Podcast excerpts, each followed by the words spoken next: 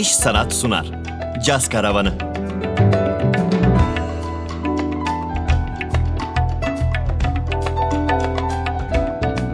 Ben Eray Aytumur ve bugünkü konuğumuz müzisyen Çağıl Kaya. Caz Karavanı başlıyor.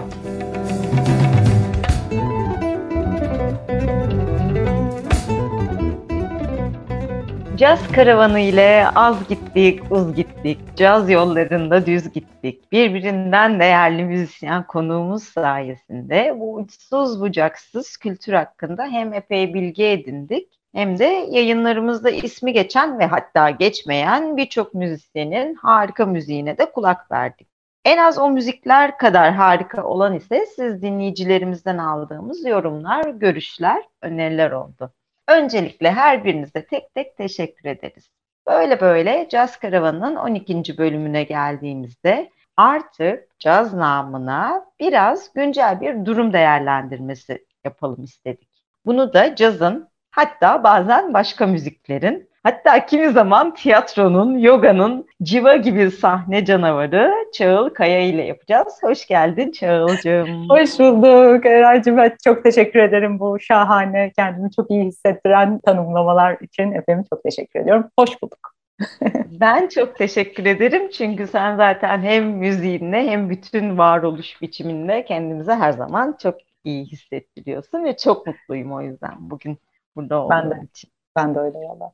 Şimdi Çağıl Kaya zaten dinleyicilerimizin tanıdığını tahmin ediyorum, varsayıyorum. Farklı janralarda müzikleri anı anına ve çok önyargısızca takip eden sayılı müzisyenden biri. Hani Çağıl Kaya'nın başlıca üretim alanının genel geçer anlamda caz müziği olduğunu düşününce özellikle o ön yargısızlığı yakalamak her zaman çok kolay olmuyor.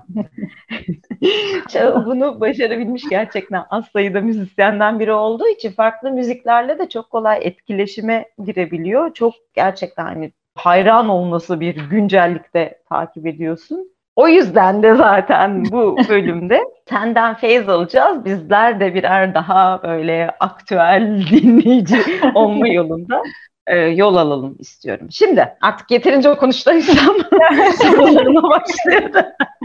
Buyurun efendim. Şimdi aslında en son sorulması gerekeni en baştan soracak gibi olursam sen beni bir noktada dizginlersin ve fakat günümüz caz sahnesinde popüler olmayı başarmış kimler var? Hani headliner sistemi normalde caz ve headliner sistemi çok da birbiriyle başat gitmez ama headliner Hı. sistemiyle de uyumlu sayabileceğimiz o en ünlü isimler deyince aklımıza kimler geliyor?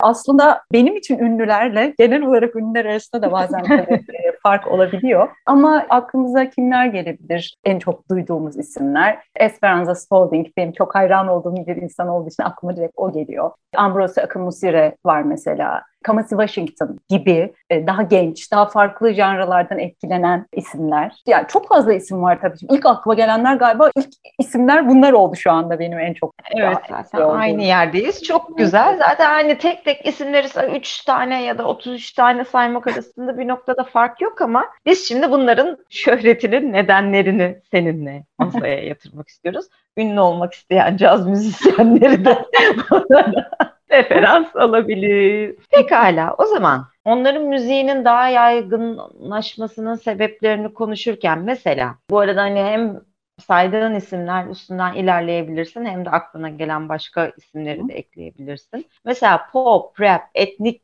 gibi daha kitlesel müziklerden faydalanmaları olabilir mi ki Kamasi Washington'a Yine Öyle. selam gönderiyoruz burada. Bu program evet. boyunca Çağıl biz bayağı müzisyene selam Selamlar göndereceğiz. Kulaklarını çınlatacağız galiba.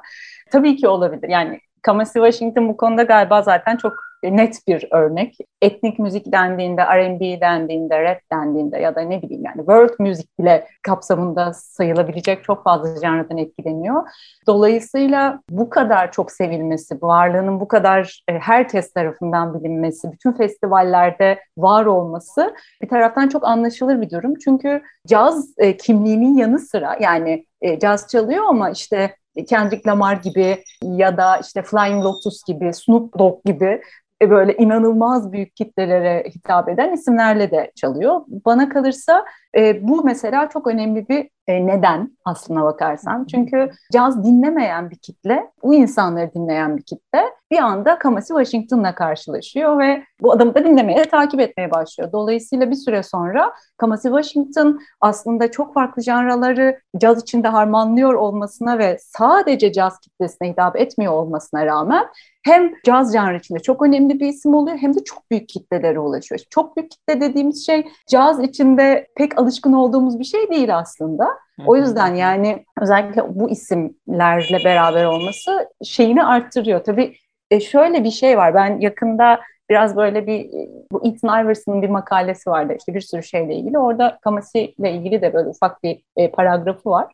Orada şey diyor mesela Kamasi Washington'ın en tek alameti farikası şey değil tabii yani işte R&B, hip hop e, o değil. Bir taraftan işte bu Coltrane vari bir ayinsel bir şey var sahnede. İşte yaylı düzenlemeleri, koraller, arkada koro var. Bir böyle çok yakında bir canlı şeyini izledim. Yani konserini YouTube'dan tabii izleyebildim. E, şu an her şeyi YouTube'dan izleyebildiğimiz için. İşte orada mesela böyle sahnede 9600 kişi var. Hepsi beraber gerçekten yani onu canlı olarak izlemek inanılmaz bir etki dinleyici için. Dolayısıyla da çok etkiliyor. Yani sadece pop öğeleri değil aslında buradaki alameti farika diye düşünüyorum ben. Kamasi Washington özelinde. Ama tabii bu tarz yani işte için içinde popun, rap'in, etnik müziğin, otantik öğelerin, Kamasi Washington özelinde daha Afrikan-Amerikan vari şeylerin ya işte başka bir isimse onların olması tabii bir taraftan e, festivallerin de bu endüstri içinde seçimleriyle de birazcık ilgili. Çünkü e, festivaller de e, tüketici isteğine ve ilgisine çok önem gösteriyorlar ve tüketici ya da dinleyici demek belki daha doğru ama festivaller e, bazında baktığımızda onlar tüketim ve üretim olarak daha çok görmeyi tercih ettikleri evet. için e, onlar bu beklentiyi karşılayacak grup ve isimleri tercih ediyorlar. Dolayısıyla biz bütün festivallerde Kamasi Washington'ı üst üste üstte görüyoruz. Görelim tabii ki yani çok güzel bir şey ama birazcık da bununla ilgili gibi geliyor festivallerin beklentileriyle. Şahane açıkladın. Kesinlikle öyle. Bu arada herkese selam. Bütün e, sevdiğimiz müzisyenlere selam gönderen podcastimiz. Şimdi bir de Ethan Iverson'a o zaman selam göndersin. Hiçbir zaman haberi olmayacak olsa da çok güzel bir Twitter hesabı var. Hakikaten evet. hani müzikle ilgili ve bilhassa cazla ilgili ama başka müziklerle de ilgili. Okuyup, düşünüp, tartışmayı seven herkese de evet, yani Twitter hesabını tabii, öneriyoruz. Akademik anlamda şey birisi, aktif yani akademik e, tarafı olan evet, birisi olduğu evet, için evet. bu konuda okumak, öğrenmek isteyen genç, her genç yaşlı, e, herkes için de güzel bir kaynak. Aynen öyle. Peki bir de o, onu tersten almak gibi olursa mesela Kendrick Lamar vakası için ne diyoruz? Sen onu çok seversin ama hepimiz çok, çok severiz. o, o başka, o başka. çok çok özel birisi yani ve çok gerçekten e, onda da işte tersten nasıl bakıyoruz? Sonuçta e, rap yapıyor ama altyapılar caz altyapıları ve gerçekten e, müzikal olarak son derece güzel. Sadece müzik değil tabii yani onun sanatsal bir bakış yani klipleri de dahil evet. olmak üzere yani görsel ve duysal anlamda hiç düşünülmemiş hiçbir anı yok. Dolayısıyla dinleyici bazlı değil de daha çok sanatsal tarafına önem verilmiş bir müzik. Ama tabii ki bir taraftan da inanılmaz milyonlara ulaşıyor. O baş başka bir e, durum tabii ki. E, o e, yani Amerikan müzik endüstrisi içinde başka bir şey var bizim burada olmayan. Ama e, evet tam tersi olarak öyle bir durum var. İşin içinde çok ciddi öğeler var. Ama yani Kendrick Lamar'ın müziğinin hiç olmasaydı, hiçbir caz öğesi olmasaydı da bu kadar milyonlara ulaşabilir miydi? Sırf o yüzden mi? O, o tartışılabilir belki de. Yani onu buradan anlamak zor olabilir diye düşünüyorum. Evet. evet. O biraz olmayana ergi olacak. Neyse Kendrick Lamar iyi ki var. İyi ki evet. ne yaparak yapıyorsa o kadar geniş kitleye ulaşıyor. Gerçekten çok derin bir ruhu olduğunu düşünüyorum. Pekala, şimdi senin programın açılışında da verdiğin isimlerden biri Esperanza Spalding. Sonuçta her şeye rağmen hala enstrümanist kadın dünyada az. Ve bas gibi özellikle hani fizik kondisyonu çok ciddi bir şekilde talep eden bir enstrümanı çok hakim bir şekilde çalıyor, şarkı söylüyor. Aynı zamanda da ekip lideri yazıyor, söylüyor vesaire. Bunun gibi böyle kendi kulvarının nadide ismi olmak da şöhreti etkileyen bir faktör mü? Ya şöyle Esperanza özelinde aslında bir kadın basçı ve şarkıcı, bas çalan bir şarkıcı olmasaydı Esperanza böyle bu kadar büyük bir şeye ulaşabilir miydi? Yine bunu gerçekten şey olarak bilemeyiz. Belki de ulaşabilirdi. İşte dediğim gibi o endüstri içinde. Ama Esperanza'nın bana kalırsa alamet farikası yine. Amma çok alamet farika dedim bu arada ama öyle. Tam da ama bu bölüm o bölüm. Biraz öyle. Alameti farikası bu değil bence. Çünkü e, o da Junjo'dan başlayan işte bu Esperanza ile devam eden işte chamber müzik, radio müzik bir sürü arda arda bir sürü albüm yaptı. Grammy kazandı. Galiba radio müzikte yanlış hatırlamıyorsam yanlış da olabilir. Ve çok popüler oldu. Sonra bütün bu sürecin sonunda Esperanza'dan bir beklenti oluşmaya başladı. Zaten işte Grammy ödüllü bir şarkıcıysanız müzikal olarak bir şey bekleniyor sizden. Bir anda tam tersi bir persona yarattı ve Emily The Evolution diye bir albüm yaptı. Oradaki yarattığı persona yani Emily tamamen rock, böyle çok e, güçlü, bambaşka türlerden etkilenen ve bu ondan önceki albümlerdeki müzikle aslında eğer birazcık yani derinlemesine dinliyorsanız tabii ki bağı çok büyük ama normal bir dinleyiciyseniz bu ne yahu denilen bir müzik ortaya çıkardı ve kendini ortodoks caz dinleyicisi olarak tanımlayan veya işte caz konusunda yorum yapmaya e, meyilli, meraklı olan bir grup insan tarafından bu ne yahu bu caz değil bile dendi o albüm için ama hiç umursamadı. yani hiç umursamadı ve bambaşka yollara gitmeyi tercih etti. Dolayısıyla motivasyonu ne dinleyiciler ne eleştirmenler, ne hiçbir şey değil. Yani tamamen kendi yapmak istediği şeyi ve sanatsal bir, e, belirlediği sanatsal yol üzerinden ilerledi. O yüzden de bana kalırsa ünlülükle ilgili bir derdi olmayan birisi gibi geliyor bana. Çünkü Dönüp bu... dolaşıp bak aynı noktaya geliyoruz. Evet. evet.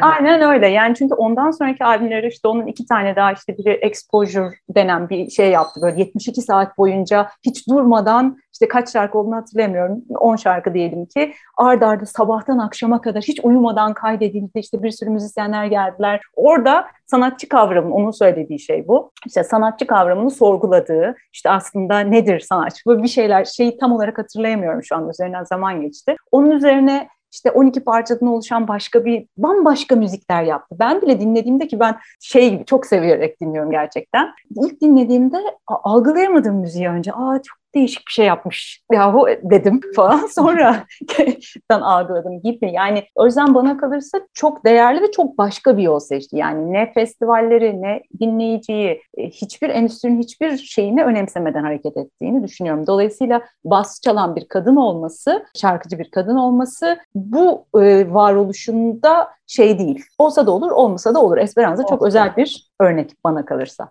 Tamam demek ki Esperanza Spalding önerileri alacağız Çağıl Kaya'dan. Peki şimdi biraz daha gerilere gidiyoruz. Giderken böyle e, çok da gerilere gitmiyoruz. Sadece biraz daha gerilere gidiyoruz ve şu meşhur Nora Jones meselemize geliyoruz. Evet efendim. Şimdi evet. bir kere burada aileden bir yani iyi, iyi genler var, müzisyen genler var ama onun da ötesinde hani bir Arif Mardin başarısı olarak evet. da bakılabilir. Hani yapımcı müzisyen ve yapımcının müzisyen üstündeki etkisi. Ya zaten bunlar bir araya geldiğinde elimizde bir de eli yüzü düzgün bir kadın varken medyanın evet. da ilgisiyle galiba oldu bu iş. Oldu mu yoksa bunun için de hani aslında bu bu bu der misin? Ya şöyle benim için Nora Jones yani ben ilk şarkı söylemeye başladığım yıllarda aslında Nora Jones'un da ünlü olduğu zamanlar 2000'lerin başları yanlış hatırlamıyorsam ya da ben o zaman tanımaya başladım. Bu Come Away With Me albümü galiba öyle bir şey o civarlar diye hatırlıyorum. Evet. E, çok hoşuma gitmişti ilk dinlediğimde çünkü evet çok güzel bir kadın, çok tatlı bir sesi var. Ama benim için işte çok güzel bir kadın, çok tatlı bir sesi var. Yani müzikal olarak çok da de, derin, e, çok da böyle inanın yani inanılmaz demek doğru değil. Yani öyle bir beklenti yaratmak da istemediler belki de. Çünkü biraz da Nora Jones proje gibi geliyor bana hep en başından beri. Yani e, daha böyle biz bunu şeylerde görürüz ya e, daha pop müzikte bir isim ele alınır işte 20'li yaşlarının başındadır bir e, kadın veya bir erkek şarkıcı ve her şeyiyle bir star. Bir ambalaj vardı ve evet. Tabii. Evet. Nora Jones birazcık daha öyle gibi ama şey mi? Olacak iş mi? Ne kadar kötü bir müzik diyebileceğimiz bir müzik mi? Hayır değil. İnanılmaz mı? Hayır değil. Ama biraz e, yani tabii ki Arif Mardin'in keşfi, işte tabii ki her şey, her şeyin bir araya gelmesi. Yani işte Ravi Shankar'ın kızı olması ne kadar etkili gerçekten bilmiyorum. Orası biraz daha işin e, dedikodu kısmına gir giriyor yani bilemiyorum. Caz karavanında bayağı dedikodu yaptık yani. İlk 11 bölümde rahatına bakabilirsin. Yani onun için bir şey demek zor ama evet daha çok bir proje gibi algılıyorum ben Nora Jones'u. Ama severiz. E, oturup açıp çok dinlediğimi söyleyemem ama duyduğumda da kapatmıyorum. Peki gelelim şimdi. Bazı tercihlerimizde daha böyle kitlesel tercihlerimizde zamanın ihtiyaçları devreye giriyor olabilir mi? Mesela böyle 10 yıl 10 yıl geriye gitmeye başladım bir beni durdurur. Bu sefer de mesela 90'lara geldim ve Kuzey Cazı furyası sardı Aha. sarmaladı ve bilhassa Yangar Barek. Yangar Barek konserine gitmek bir entelektüellik hadi şimdi de benden gelsin alameti farikası mesela. Zamanın ihtiyacından kastım bu. O zamanları yani dönem dönem bir şeyleri daha çok arıyoruz ve hani bütün parametreleriyle hayatın. O yüzden mi bazı caz içinde de bazı ekollere daha çok yöneliyoruz? Ya biraz aslında başından beri e, verdiğimiz örneklerin bir kısmının yani bu tarz işte işin içine e, yani Yangarberek'teki işte Kuzey Caz denilen şeyin içindeki işte elektronik öğeler, daha pop öğeler, işte otantik o Av- Avrupa müziğinin otantik melodileri neyse yani o kolay anlaşılabilen, kolay dinlenebilen, seyirci tarafından çok zevkle ruhuna seyircinin hitap eden özellikleri olması galiba biraz ortak e, durumlar bu noktada diye düşünüyorum. Yani dinleyici sonuç olarak belki bu her şey için geçerli, yani kapsayıcı bir şey değil şimdi söyleyeceğim şey ama dans etmek gibi tekrar edilebilen, kolay tekrar edilebilen melodiler gibi kolay algılanabilen ve tüketilebilen müzikleri tercih ediyor. Dolayısıyla aslında işte Yangar gibi ne bileyim işte daha başka bir yere biraz daha farklı bir tarafına gidersek o sinematik orkestralar işte ne Bidibel yani tabii ki farklı ama ya da işte bu Yaga Jazist mi Jaga Jazist mi tam çok da iyi bilmediğim bilmiyorum ama Evet. nasıl okunduğunu gibi ya da işte e, daha işte Erik Truffaut mesela bizim ülkemizde inanılmaz seviliyor e, gibi yani böyle daha Tarkan'dan çok çalıyor galiba Erik Truffaut. e, çünkü Erik Truffaut çok inanılmaz büyük bir sevgi var yani 90'larda değiliz artık 2020'lerdeyiz ama hala çok da güzel. Şey, yani. bugün Vesseltoft vardır öyle. evet, aynen öyle. İşte bu isimler biraz önce en başta söylediğim gibi sebeplerden dolayı seviliyor. Yani müzik öyle bir şey biraz daha. Daha aynı şeyi tekrar edip duruyorum sonuçta da. Peki şimdi bir de coğrafi ve kültürel faktörün biraz daha adını koyalım. Mesela Dave Holland'ın Zakir Hüseyin'le yaptığı proje. Biz bunu çok severiz. Evet. Çünkü biz de hani coğrafya kader midir, değil midir, keder midir onları falan hiç bilemeyiz. Bu programın da konusu değildir ve fakat doğulu tınılar sonuçta bizim de geldiğimiz kökler. Ee, Evet. Dolayısıyla hani kültürel yakınlık da bir müzikle kurduğumuz ilişkiyi etkiliyor ama bu, şu anda tabii bu sorun dünya çapında bir popülarite değil daha çok hani bizim coğrafyamızda ilgili. Çok etkiliyor. Çok doğal olarak. Bu noktada yine şeye geliyor bana kalırsa konu. Yine ben festivallere getireceğim konuyu. Çünkü şöyle bir şey. Evet tabii ki biz bize yakın gelen doğulu melodileri tabii ki seviyoruz. Çünkü biz Orta Doğu ülkesiyiz aslında yani büyük oranda. Dolayısıyla da hoşumuza gidiyor. Festivallerde de şöyle bir durum söz konusu oluyor gibi geliyor bana bayağı uzun bir zamandır. Festivalin organizasyonu da aslında yeni dönem tüketicisi de daha üst orta sınıf dediğimiz bir sınıftan. Ve aslında bu üst orta sınıf örneğin Sezen Aksu seviyor aslında. Ve Sezen Aksu dinlemek istiyor. Ama Jazz Festivali'ne Sezen Aksu'yu direkt olarak koyamıyorsun. Onun yerine bu collaboration dediğimiz Sezen Aksu'yla şimdi aklıma gelmeyen bir caz müzisyenini bir araya getiriyorsunuz. Ve böyle bir sentez, bir collaboration yaratıyorsunuz ve dinleyici buna bayılıyor. Çünkü çok sevdiği ve aşina olduğu müzikleri duyuyor ve bu bir jazz festivalinde. Dolayısıyla e, bu şekilde kendini avamdan ayırmış oluyor. Hem dinleyici hem festival organizatörü. E, Bence bu konu biraz bununla ilgili bir konu diye düşünüyorum ben. Doğrusu. Kesinlikle katılıyorum. Sonuçta hani e, festival organizatörleri ya da konser salonu yöneticileri de hayrına iş yapmıyorlar. Günün sonunda bunların hepsi birer ticari kurum Tabii ki oldukları öyle. için de Tabii ki öyle. o boyutunu da bir yandan gözetmek durumundalar. Tabii. O yüzden biraz da işte Türkiye'de müzik yapan caz müzisyenleri veyahut işte cazla bağı olan müzisyenler de e, endüstrinin bu beklentisini, festivallerin bu beklentisini kabul ediyor veya etmiyor. Yani ya bu yoldan gidiyor veyahut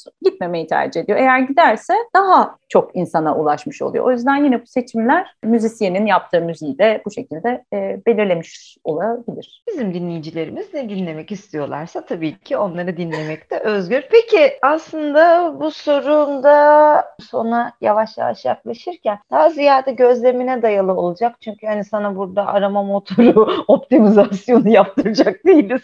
Fakat sosyal medya yani bir zamanlar geleneksel medya vardı. Şimdi sosyal medya tabii ki çok daha ön plana geçti. Medyayı daha aktif kullanan diyeyim de daha hani genel olsun. Medyayı daha aktif kullanan, medya ile ilişkileri daha iyi olduğunu dışarıdan bakınca düşündüğümüz müzisyenler yaptıkları müziğin kalitesinden ziyade zaten daha geniş bir kitleye ulaşıyor mu? Yoksa caz seyircisi, caz takipçisi zaten başka bir kafada olduğu için çok da o tür parametrelere prim vermiyor mu? Yani herkes veriyor o tür parametrelere Hı. e, bence. Çünkü sosyal medya e, kullanımı çok olan herhangi bir müzik türünde, herhangi bir e, icracı e, çok doğal olarak daha çok insana ulaşıyor.